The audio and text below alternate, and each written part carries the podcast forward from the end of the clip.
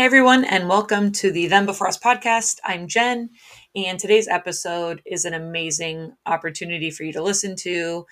I got to interview Robert P. George, who is a professor of jurisprudence and director of the James Madison Program in American Ideals and Institutions at Princeton. He's served as chairman of the U.S. Commission on International Religious Freedom. He's been a presidential appointee to the U.S. Commission on Civil Rights, and he's was in the U.S. President's Council on Bioethics. He's also been the U.S. member of UNESCO's World Commission on the Ethics of Scientific Knowledge and Technology. This interview is me trying to hang with an intellectual giant. He wrote the foreword to our Them Before Us book, so go give that a read if you haven't yet. And we hope you enjoy this conversation.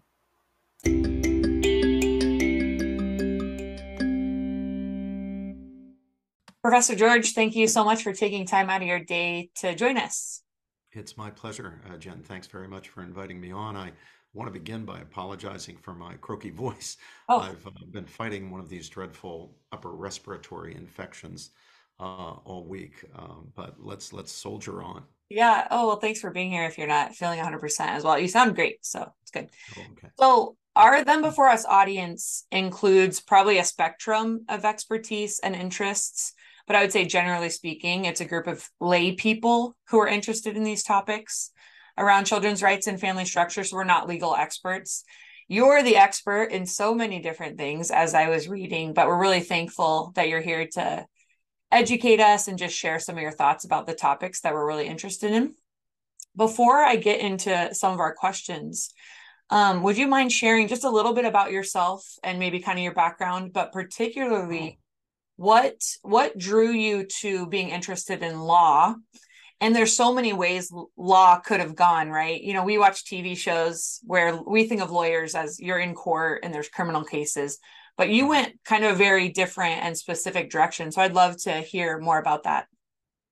Well sure. I was born and brought up in the hills of west virginia in the heart of appalachia. Both of my grandfathers were coal miners uh, no one in my family had been to uh, college before uh, I went. Uh, I'm the oldest of five, all boys. Uh, my five, my four brothers and I led a sort of Huck Finn existence growing up. very rambunctious yeah. gang, hunting and fishing and playing bluegrass music. We're all bluegrass musicians. I, am the family banjo player. Yeah. so it was a background that didn't suggest that I would go right. on uh, into academia. But my mother, in particular, but both my mother and father really, uh, were very insistent that uh, the boys go to college. Uh, and the idea was to try to uh, rise up in the world, have a profession, a better income, um, you know, more more social standing, the kinds of things that uh, that families from humbler backgrounds want for their children, right. rightly want for their children. So I went off to a college with that very much in mind. But uh, in my second year, my sophomore year, uh, I was assigned in one of my courses, which was an ordinary survey course in political theory, um, a dialogue by the ancient Greek thinker Plato. It's the first time I'd read a Platonic dialogue. I'm not sure I'd heard of Plato before that, mm. but the dialogue was called the Gorgias.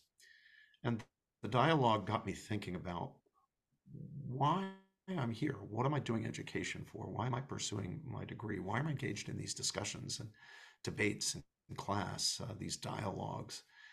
Uh, my previous understanding, which I now count as a misunderstanding, was that the sole, the exclusive point of education, of discussion, of truth seeking was instrumental to, to get ahead in the world, to you know, make more money, have a profession, have greater social standing, prestige, influence, status, those kinds of things. And in that dialogue, Plato, through his great hero and teacher Socrates, brings us round to seeing that um, more fundamental than any of those things is the pursuit of truth for the sake of knowledge itself. Mm. The truth is not merely some instrumental good, although it might have great instrumental values or value, uh, but uh, it's even more fundamentally, even more importantly, worthwhile for its own sake.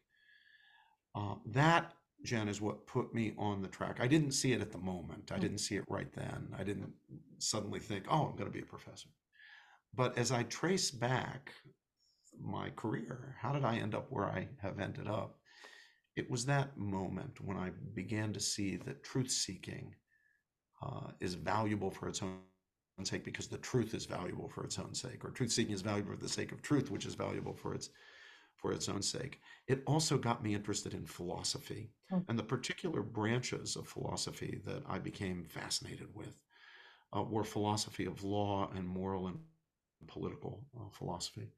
As a result, I've dedicated my career uh, to those to those fields. I, I, went from college. I was at Swarthmore as an undergraduate onto law school at Harvard. While I was there, I did a master's degree in theology as well. I particularly wanted to study medieval philosophy, where some of the best work, greatest work ever done in philosophy of law was done. Figures wow. such as Aquinas um, uh, were great thinkers in this area.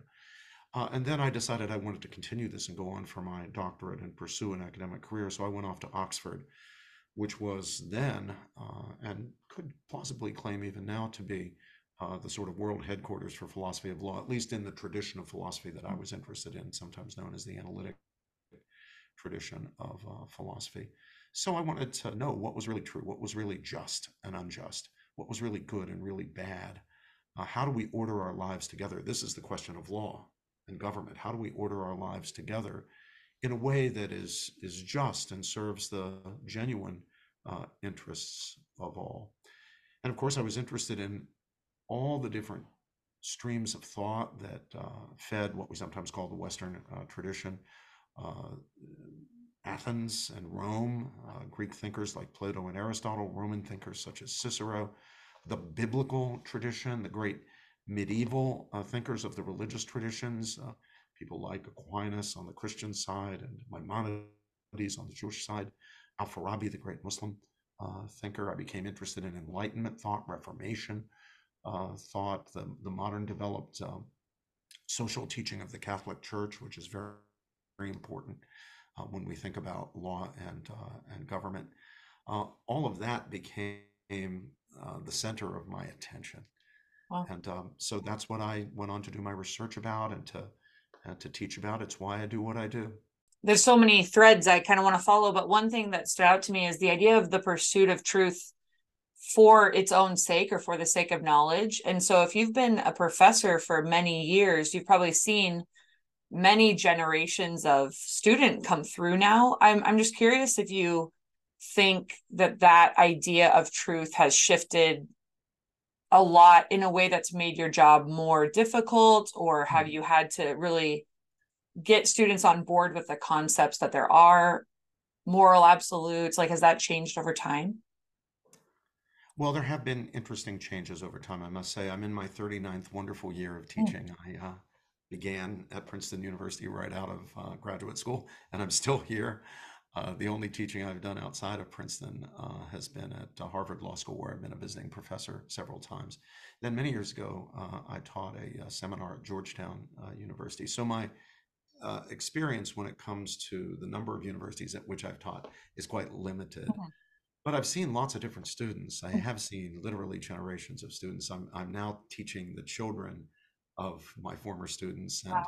uh, I think it won't be long, and I'll be teaching some of the children of students who were themselves children of, right. of students, which is very, very exciting and uh, gratifying uh, for me. Um, I find most students at Princeton, this has historically been true since I arrived in 1985, most students at Princeton are pretty much in the position I was in when I entered college. They have an essentially instrumentalist view of education and of knowledge um, they are focused on getting ahead. And, and this is not wrong. This is not bad. I'm not criticizing them. It, it's too limited a vision, but it's not a bad vision. There's nothing wrong with wanting status and power and influence and, and income and uh, those kinds of things. They're not bad in themselves, but the thing we need to recognize is they're not good in themselves. They're examples of purely instrumental goods. It's it's good to for example make more money because you can do good things with money. You can do bad things too but you can do good things. It's good to have influence. It can be good to have influence because you can use influence for good. Same with status and prestige and celebrity. Um, but these are not things that are worthwhile in themselves and we need to contrast them with things that are worthwhile in themselves like faith family, friendship, the pursuit of knowledge for its own sake across the, the disciplines, across the arts and sciences and professional fields, with dignity, with honor, uh, integrity. These are things that are not merely instrumentally valuable. So I tell my students often, uh, Jen, there are some things that count, that matter, but not all that much. Hmm. Those things are status, wealth, prestige, power, influence, fame. And then there are other things that really matter. And those are things like faith and family and friendship and the pursuit of intellectual knowledge and integrity and honor and decency and, and, and dignity. So we need to prioritize things correctly. We need to get our values in the proper order. We need to prioritize the things that really matter over the things that matter and are worth pursuing and can legitimately be pursued, but they don't matter really in the end all that much.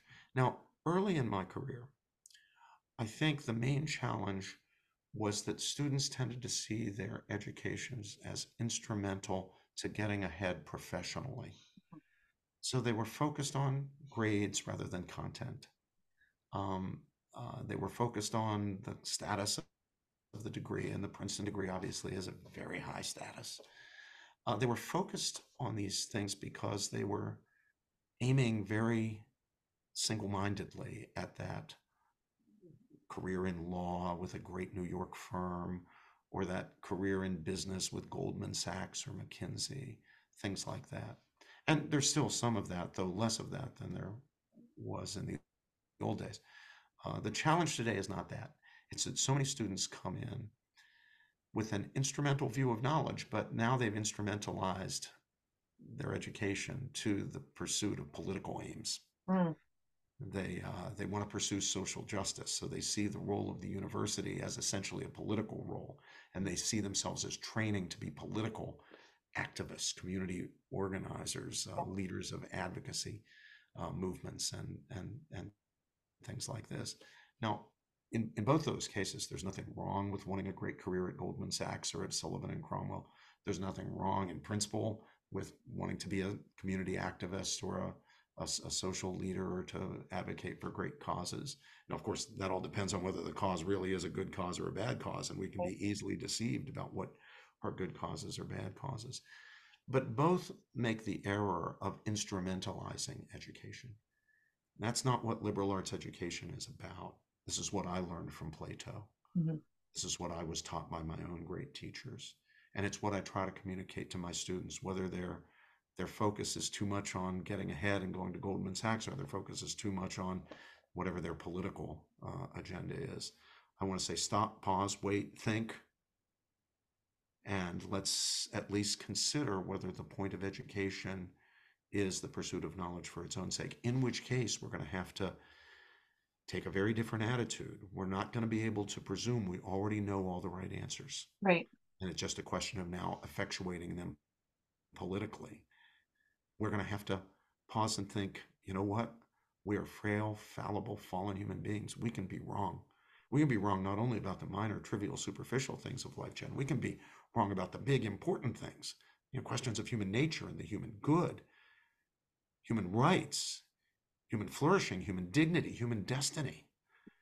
So we're going to have to be much more open minded, much more thoughtful, much more willing to engage people on the other side of us, from us, politically or morally or religiously, much more willing to listen and not just lecture uh, to people, much more willing to consider points of view that we might initially consider to be or regard as as uh, inappropriate or out of line or unjust or wrong or whatever.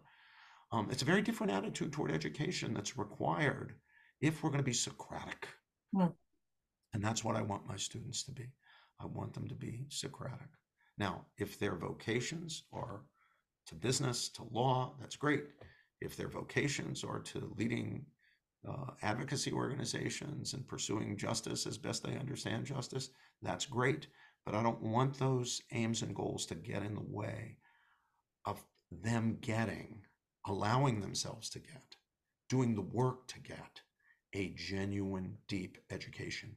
What my friend Cornel West calls paideia, echoing the Greek idea here of deep education, contrasted with just learning skills or, or gaining information. Uh, it's it's wrestling with the big questions in a morally serious way hmm. that does not presuppose that we already know the answers. Right. Listening to the best that has been thought and said on the competing sides of questions by the greatest minds through history. And there's one thing we know for sure great minds do not all think alike. Mm-hmm. If we look at the great minds of history, they come down in very different places on all sorts of issues. The question is, where are we going to come down? But to answer that question, we have to consult what the best have thought and said, and then consider using our own noggins, using our own intellects, our own minds, where we think the truth lies. Go from there. Yeah. So good. I I pulled this quote you had featured on your website because I really liked it. You say cultivate friends you disagree with as well as those with whom you agree because together you'll locate the soft spot in your own thinking and find common ground to build on. And with what you were saying, it made me think that that's why we've seen maybe more of um, teachers, especially in the high school and middle school age, because of maybe, like you're saying, presuming that Western civilization were colonizers and it was evil. Now we're presenting you with information and education that reinforces our belief in that versus presenting people with education and facts and challenging them to come up with their own you know what do you think about this so shifting a little bit to you wrote the foreword to our book them before us and uh, so we, i just reread that it was so good and oh i would also love to know how you got introduced to katie or how did she find you or get in touch with you well, Katie's one of the great forces of nature. Uh, it's amazing how much good she does in the world. She is smart and she is brave and she is effective. And I'm just glad she's on our side mm-hmm. or yeah. we're on her side. Yeah. Uh, I can't really remember where I first met Katie. We travel in uh, the same circles, uh, but uh, but we've known each other now for quite some time, and I was really very honored uh, to be able to write the foreword to that book. It's a great book. The points you make are just dead on, uh, and they are so important today. We've lost sight of the uh, absolute moral obligation to place the interests of children ahead of the desires of adults. Right. It's just it's hard to think of a more important moral principle than uh, than that. But we've somehow managed as a society to lose sight of it. And the book brings that right back into focus, right back into view. So it really was a privilege for me to be able to write the uh, foreword. And the foreword is just a, I guess it took me a number of pages to say it, but what I basically was saying was, Amen, sisters. Yeah. Amen. Right. So when we think about law as lay people, we think something is lawful or legal because it's on the books you know that's against the law don't run a red light because it's written somewhere that you're not supposed to do it and a police officer could pull you over but you're kind of speaking to there's a law that exists underneath whether things are written or not. And so um, the idea of natural law is something we would love to hear your definition of. And just help us understand what is there that maybe exists in an absolute way that then society either sort of reflects it in the way we write about our laws or maybe they don't reflect it. And that would be you know so justice and injustice aren't if it's written down but there must be some sort of absoluteness to it somewhere. Can you speak to that a little bit? Uh, certainly Jen. Um, one way of putting the question is what is ultimate when it comes to our obligations? Is the human law what is ultimate? Or is there a law above the human law such that the human law stands under the judgment of that higher law? Uh, as I'm sure you know, and I, and I, imagine your, your listeners all know, um, the Reverend Martin Luther King, when he was leading the civil rights movement, went to Birmingham to lead protests in which they engaged in nonviolent unlawful behavior in violation of the laws of the of, of the time in the South. Uh, they paraded without a permit. They knew they were breaking the law. They were doing it in the cause of racial justice and desegregation. As a result of breaking the law, uh, King was put in Birmingham jail. He was arrested and put in jail. From that jail, he wrote a letter. The letter was directed to eight clergymen who had criticized him for coming to Birmingham and for breaking the law. Uh, sometimes it's mistakenly thought that these eight clergymen were racists. They were not racists. Hmm. They were people who were working, in some cases, very actively against racial desegregation.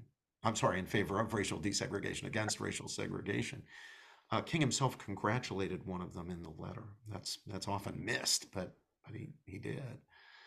Um, they wanted King and his national civil rights movement to stay out of Birmingham so that they could work through the issue on their own in a way that would be nonviolent. Now, King and his protesters were completely nonviolent, but he knew and they knew that when the protesters came, violence would be used against them. So there would end up being violence.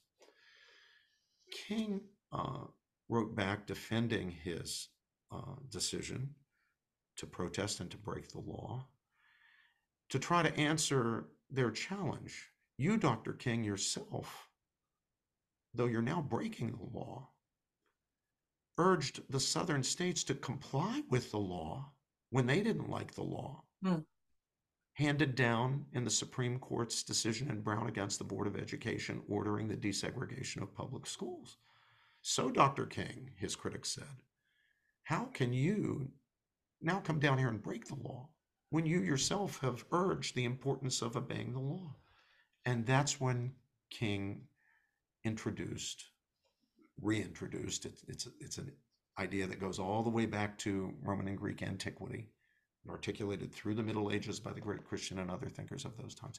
The king rearticulates this distinction between the human law and a higher law.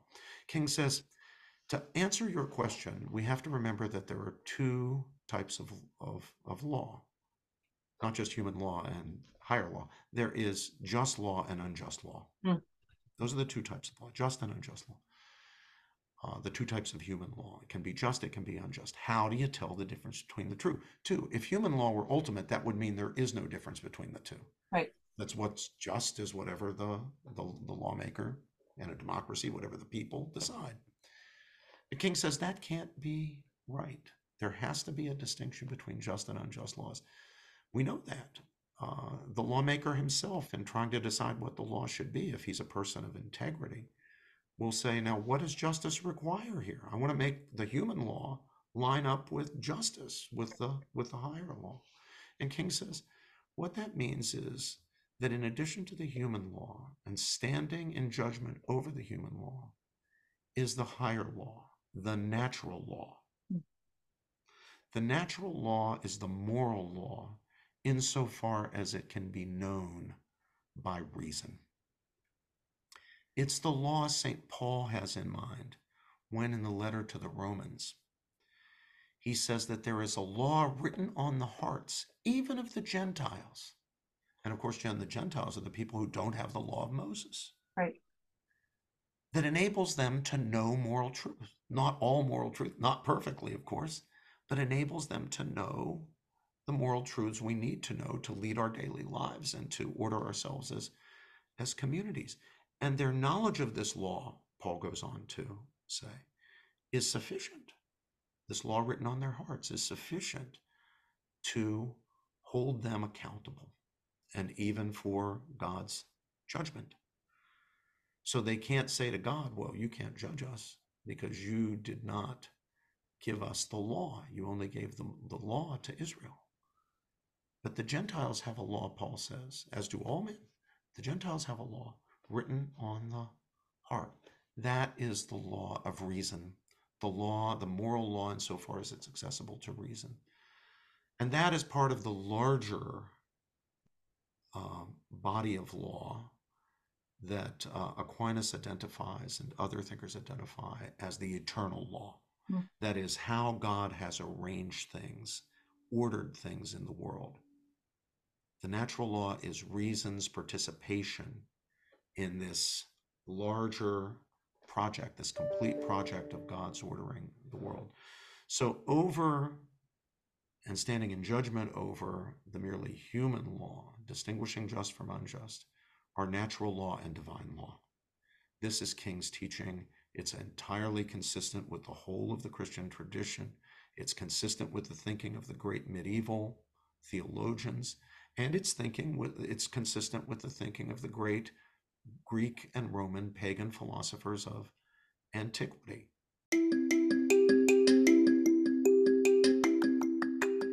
You're listening to the Them Before Us podcast. Make sure you head over to thembeforeus.com to find us on social media, sign up for our newsletter, donate, and more. Thanks for joining the movement. Katie says this a lot when she's speaking that we we are not a christian organization but katie's a christian i'm a christian you're a christian so many of the people involved are believers in in judeo-christian values but how do we present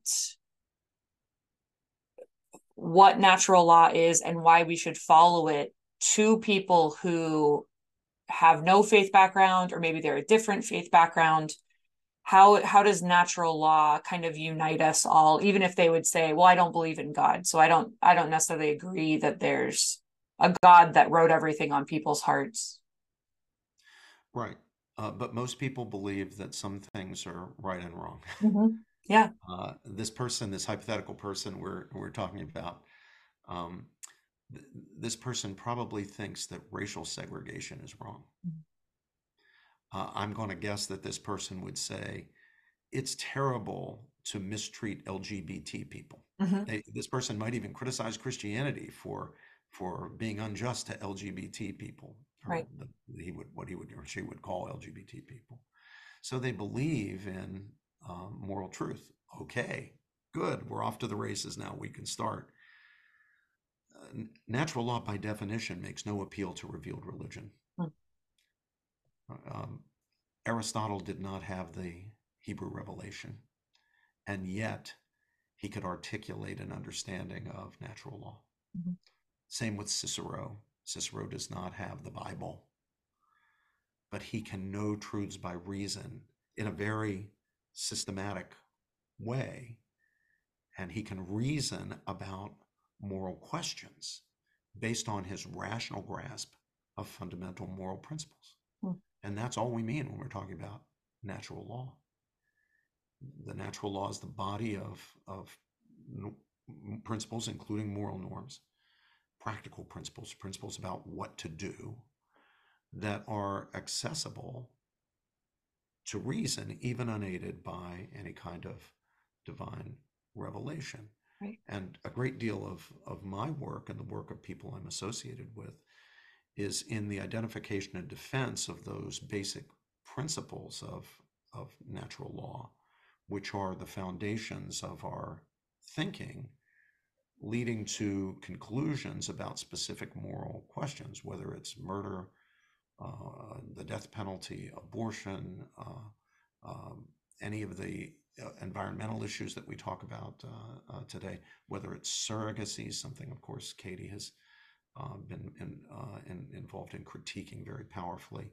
Right. Um, all the work that that we do in the political sphere is informed by our understanding of ethical principles, which, though those of us who are believers would say, are enriched by what we learn from Revelation, mm-hmm.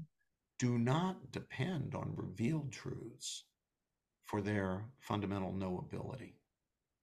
We can know them because they're written on the hearts even of the Gentiles who don't have the law.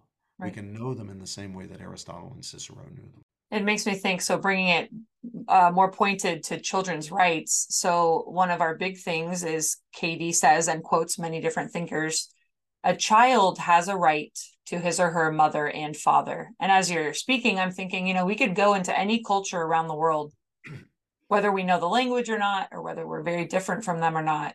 And if you held up a little baby you would know that that baby had one dad and one mom somewhere, whether they were with them or whether they were married or together or anything.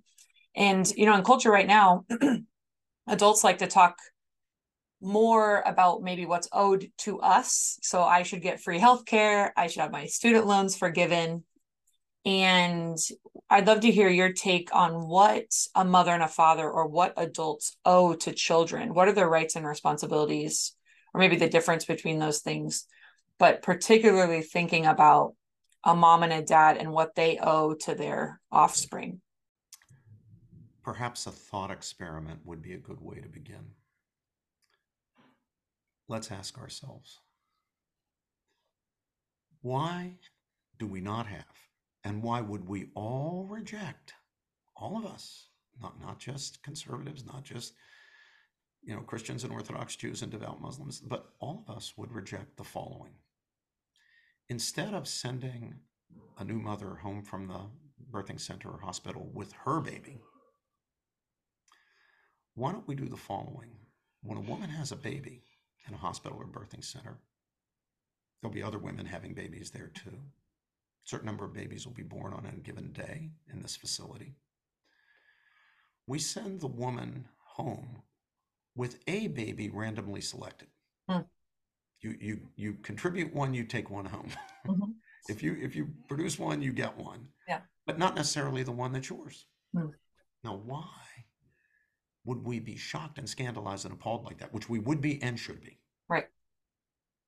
Uh, now we're starting to we're starting to open some issues. We're starting to to get somewhere about the relationship between parents and children. That that that children are literally part of us. They're completely in, in in the sense of their dignity independent of us. Their dignity doesn't depend on us. Everyone's dignity depends only on their humanity. But our children are related to us and we are related to them in powerful ways, bodily ways. Uh, now, this is not to belittle or in any way denigrate adoption, which, when when required, is is a beautiful and wonderful thing. But there's a reason that we send parents home with their own baby, right? Not with one randomly selected from the pool produced that day or that week. Now, I think the most fundamental thing that we owe our children is to have them born and brought up in the context of a bond of permanent love and commitment mm. between their parents. There's a name, Jen, for that permanent bond of love and commitment. It's historically been known as marriage. Mm-hmm. And there is nothing more important to the flourishing of our children than marriage.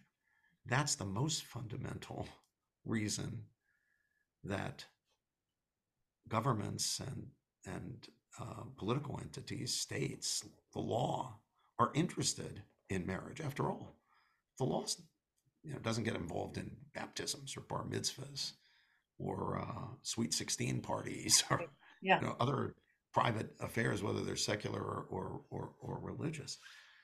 But throughout history and across cultures, law and government are very concerned about marriage. And that's because everyone understands and always has understood the critical importance of marriage to children.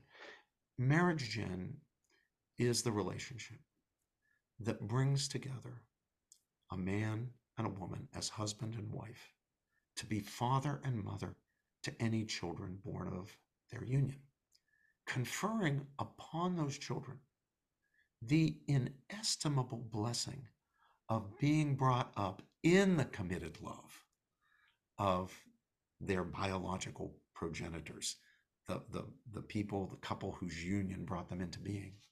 And conferring on them the additional and again inestimably valuable benefit of having both being brought up with both maternal and paternal care and support. We know from the work of my friend brad wilcox at the university of virginia and others that there's no such thing as parenting. Right. There's fathering and mothering. Right and uh, children boys and girls need both maternal and paternal care and role modeling. Um, a little girl uh, will learn what it means to be a woman from her mother, most fundamentally. Mm-hmm.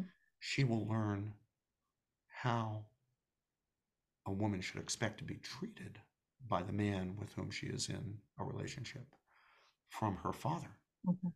and his relationship with her mother. A little boy will most fundamentally learn how to be a man, what it means to be a man, from observing his father. Mm-hmm. He will learn to understand how a man should treat a woman from watching his father's treatment of his mother. He will learn what a woman should expect from the man in her life, from his mother's mm-hmm. relationship with the father. These are irreplaceable and non substitutable. Now, again, in tragic circumstances where uh, a mother or father dies, or both, mother and father die, or for some reason cannot bring up their, their children, we do the best we can. There are no perfect options, but we do the best we can. And adoption is the best we've got, and it's beautiful. And God bless adoptive parents. Brad Wilcox has adopted many children, and his wife himself. So they understand this. At the same time, Brad understands, and I understand, that there is just no substitute for children being brought up in the loving, committed bond, the marriage of their progenitors. And that's why we need to do everything we can culturally and politically to provide support to marriage as an institution. There is a marriage culture. Every society will have one, and it will be either weak or strong, good or bad. And societies that really care about children will make sure that there is a strong and flourishing marriage culture. Hmm. And unfortunately, the marriage culture in America has been on a nosedive mm-hmm. since the early to mid 1960s. All, all indicators uh, show uh, that marriage has been extremely battered and bruised. And the victims are children. The main, well, we're all the victims. Right. The couple themselves are victims. The larger society are victims. But the main victims, the ones who are hurt most, are children. Yeah. Well, and the way you're speaking about marriage is so beautiful. It's so inspiring. And like you're saying, our marriage culture in the West has taken such a beating that most of the time it feels like so you know on um, social media for my age and younger there's a lot of pictures of women who are kind of living it up and having fun and then it flips to oh but if they were married you're scrubbing a toilet oh you're having fun no if you were married you'd be little kids throwing Cheerios on you. And it's this very sort of negative view of you're too likely to get divorced and um, more just highlighting the negative things instead of the positive. Yeah. Um, people seek happiness uh, in all the wrong places. Um, and then they're surprised that they don't find it. Um, I don't know how people got it into their heads that happiness was something that came from ease. Mm. It's not. Happiness is something that comes from commitment, devotion, dedication, hard work, sometimes painful struggle. happiness doesn't come on the cheap. Right. And we've got too psychologized a view of happiness these days. Um, the word, even the word in English, uh, uh, happiness, traditionally had a moral inflection. Uh, it would be translated more in line with uh, what uh, we would today call flourishing or fulfillment mm-hmm. or beatitude, blessing. It wouldn't refer narrowly to a psychological state, you know, always having a big smile on your face or something like that. The psychological state of so called happiness could be induced by drugs or being put on some sort of happiness inducing uh, machine. Right. But but that's not traditionally what was meant by happiness. Happiness rather connoted a sort of all-round flourishing of the human being as, as an individual and in community with others, beginning with the community of marriage and the uh, and the and the family. Um, I'd like to recover that older understanding, that richer understanding of happiness. It, it still hangs on a bit, although it sounds archaic uh, when we use use it in this way. But if I said to you, "Happy the man who walks in the way of justice," you would not assume that walking in the way of justice is just instrumental to achieving a certain psychological state. Mhm. You would understand exactly what I'm saying that the better life, better the man, richer, more fulfilled is the man who walks in the way of, of justice. Well, that's the kind of happiness that's worth having. And you don't get that by going to clubs Mhm. and taking drugs and drinking Right. or you know just just going out there and having a good old time all the time to get that kind of happiness you need to be in deep relationships with others like spouses like children like parents. And those relationships are not easy. They're the most blessed thing in the world but they come with challenges and they require dedication devotion being willing to stick it out through through thick and thin. You know if you're bringing up children sometimes your children do things that cause you enormous pain it's it's going to be true with any with anybody bringing up children. Mhm. um you know you don't throw them over you don't kick them out of that. You don't say you know you're not my kid anymore. I'm not going to you know i'm not going to have any kind of relationship with you. It's hard. Same you know some couples struggle there. You know they hit they hit rocky pad places in their marriage and they don't seem to be able to to get along. And and and, and, and those who struggle through very often tell the story of of how that dedication and devotion enabled them to get through in a way that made their lives richer and that they so are so happy that they did not take what seemed to be the easy or even only only way out now you know it's a different situation if there's abuse Right. obviously uh, you know uh, domestic violence uh, uh, things like that i'm talking about the ordinary struggles that people have because human relationships are not easy Right. you know and, and i'm not just talking about spouses parent child. Child elderly parent. I'm at the stage right now where i'm helping to care with my four brothers with for my parents who are 91 and 98 Wow. Yeah. and you know i love them i love them so much. And you know I, the prospect of losing them is so painful to me. And of course all the caring for them is so so difficult. Um, but you know we do it and we don't say gosh i wish they weren't around because i'd be happier i could go out with my friends more i wouldn't have to you know take the flight down to see my parents as often as i do Right. i could attend to my own affairs and my own business yeah it's hard to do this it's hard to be in this place but is it worth it? You bet it's worth it. Right. And the shift in thinking about marriage, we talk in the book, and Katie has quoted many people, is the difference between the conjugal view of marriage and the consent based view of marriage. But I would never have known, I thought, one of those views versus the other, because I'd never heard those terms before. So, can you define those two terms? And maybe if you know, why did we shift from the conjugal view to the consent based view of marriage?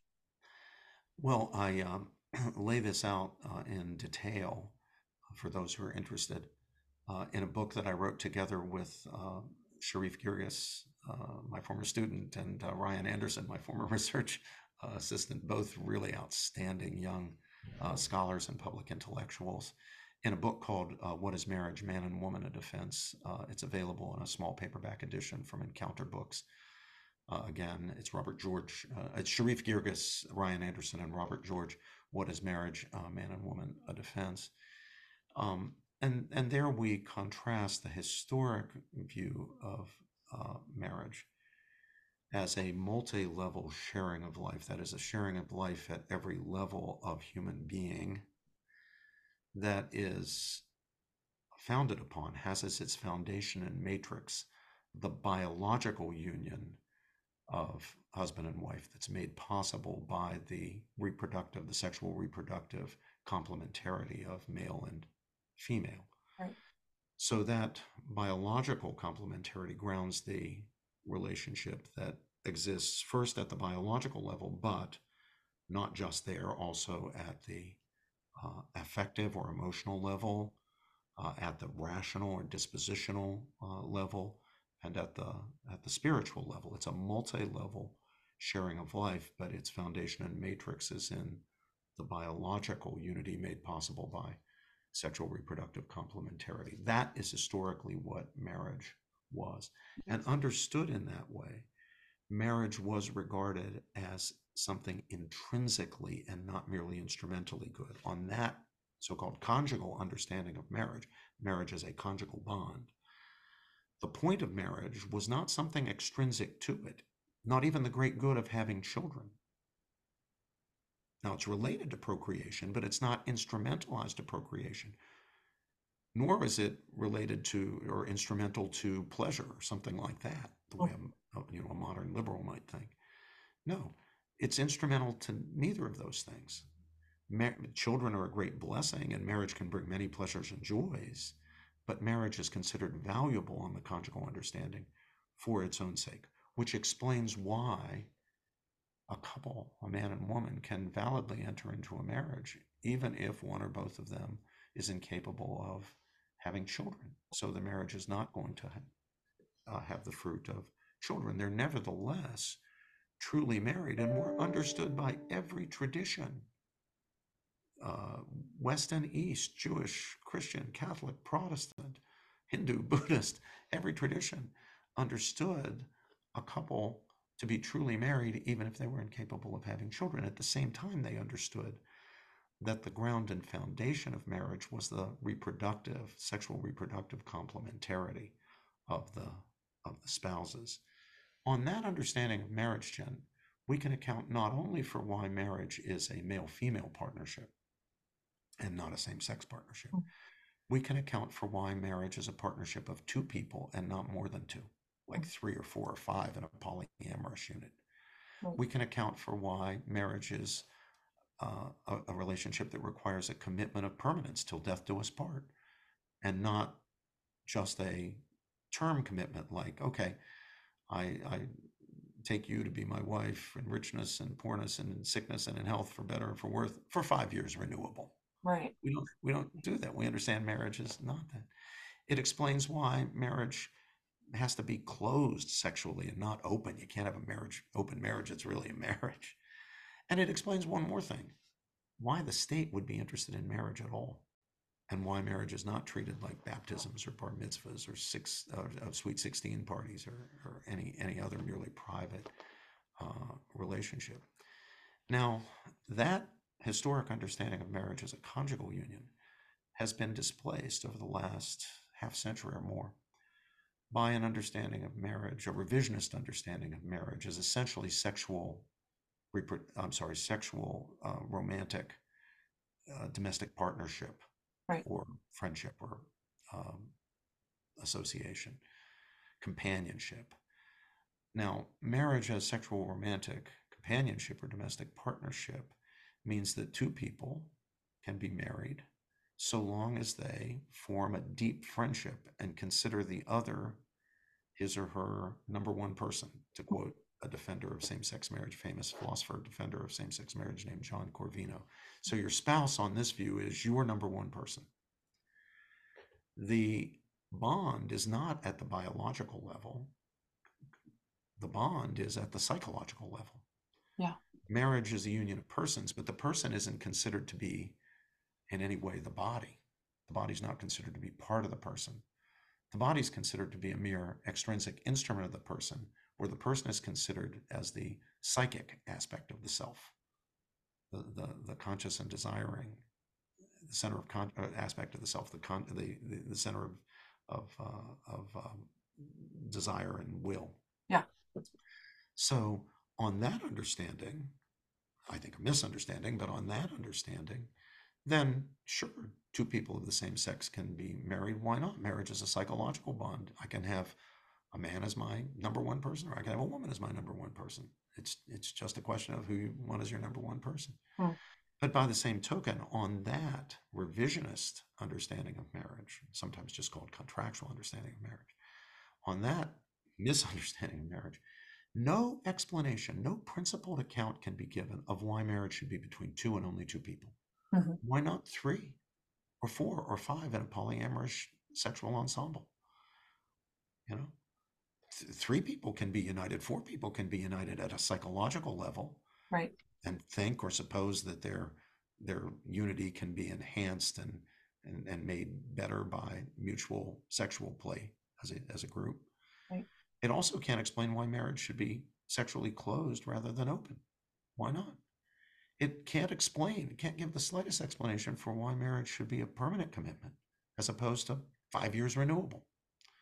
And finally, it can give no account of why the state or law should be involved in the matter any more than state or law is involved in any ordinary friendship. Because on this account, all marriage is is a very ordinary friendship, an instance of an ordinary friendship. It just happens to be your best friend, your right. friendship with your number one person, that it's an ordinary friendship, mm-hmm. which may or may not be open to children. Children really are purely extrinsic to the thing. Um, uh, you may want to, you may not. It's just a lifestyle choice, and you know the state really has no business uh, in there. And there, and also the very idea at the end of the day, what happens if you move to this revisionist understanding of marriage and abandon the conjugal understanding of marriage? The idea of marriage itself just slowly or perhaps not so slowly as we're seeing, dissolves. Yeah, there's a lot in there. As you're speaking, I'm just thinking about I'm gonna have to re-listen to these a few times to just mm-hmm. fully get everything you're saying because my mind goes in so many different directions. And it's I'm it makes me think too. I was listening to Katie speak about cohabitation, but some of the things maybe apply that these relationships only last as long as the feelings last. You know, if we have a psychological connection and we're close and you're my number one person, but now I met somebody else at work or whatever yeah. who's replacing you and I'm closer to them. Now I'm quickly shifting into yeah. a to a different relationship. You have a new number one person. Mm-hmm. So, you know, the idea of commitment just has no foundation here. Right. I'd love to finish up with this question, and it's a big question, so you can kind of take it wherever you'd like, wherever you'd like to go. But if the world were really going to prioritize children's rights and well being when it comes to natural law and marriage and family structure. What would we do? What would we start changing? And Katie talks about we have cultural, we have technological, we have legal. What are the things we would start doing if we really cared about the rights of children? Uh, well, we would do everything that we can to make sure that as many children as possible are brought up with a mom and a dad. Mm-hmm. You know, ideally the, the, the mom and dad who's coming together whose love for each other uh, and its physical embodiment brought them uh, into existence. Uh, I, I, certainly would reform some so-called reforms of the 60s that turned out to be disastrous, right. uh, such as uh, adopting the policy of no-fault divorce. Um, I would um, try to do everything that I could to make sure that people understood the the different ways that mothers and fathers contribute to the welfare of, of children. I'd try to get people to understand that mothers and fathers are both necessary, not replaceable, not substitutable. Uh, I would uh, uh, I, I, would try to get the, uh, as much commercialization out of reproduction as as possible, so that we move away from this place we've gone to where we see procreation as a species of manufacture and children as an object of manufacture, as a product that you pay for. That's a terrible, terrible mistake. And we should get away from that as quickly as we can. We've gone in the wrong direction there. Children are precious human beings, bearers of profound, inherent, and equal dignity.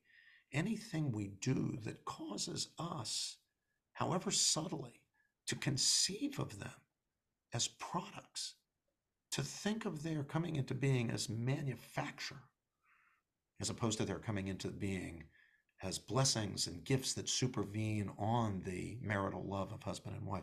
You know, anything we do that takes us in the direction of thinking of children as objects, as things, as products we need to get out of. Right. So those are the kinds of things that I would uh, prioritize. Thank you so much, Professor George, for your work, all the work that we can go read and listen to. And you mentioned Dr. Cornel West.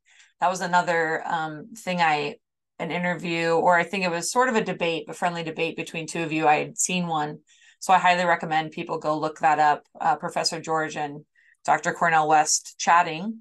And if you'd like to see more of Professor George's work, including books and interviews, speaking engagements, and your folk music that you brought up, you can go to robertpgeorge.com. Thank you so much for your time. Oh, it's my pleasure, Jen. Thank you very much. My very best to Katie.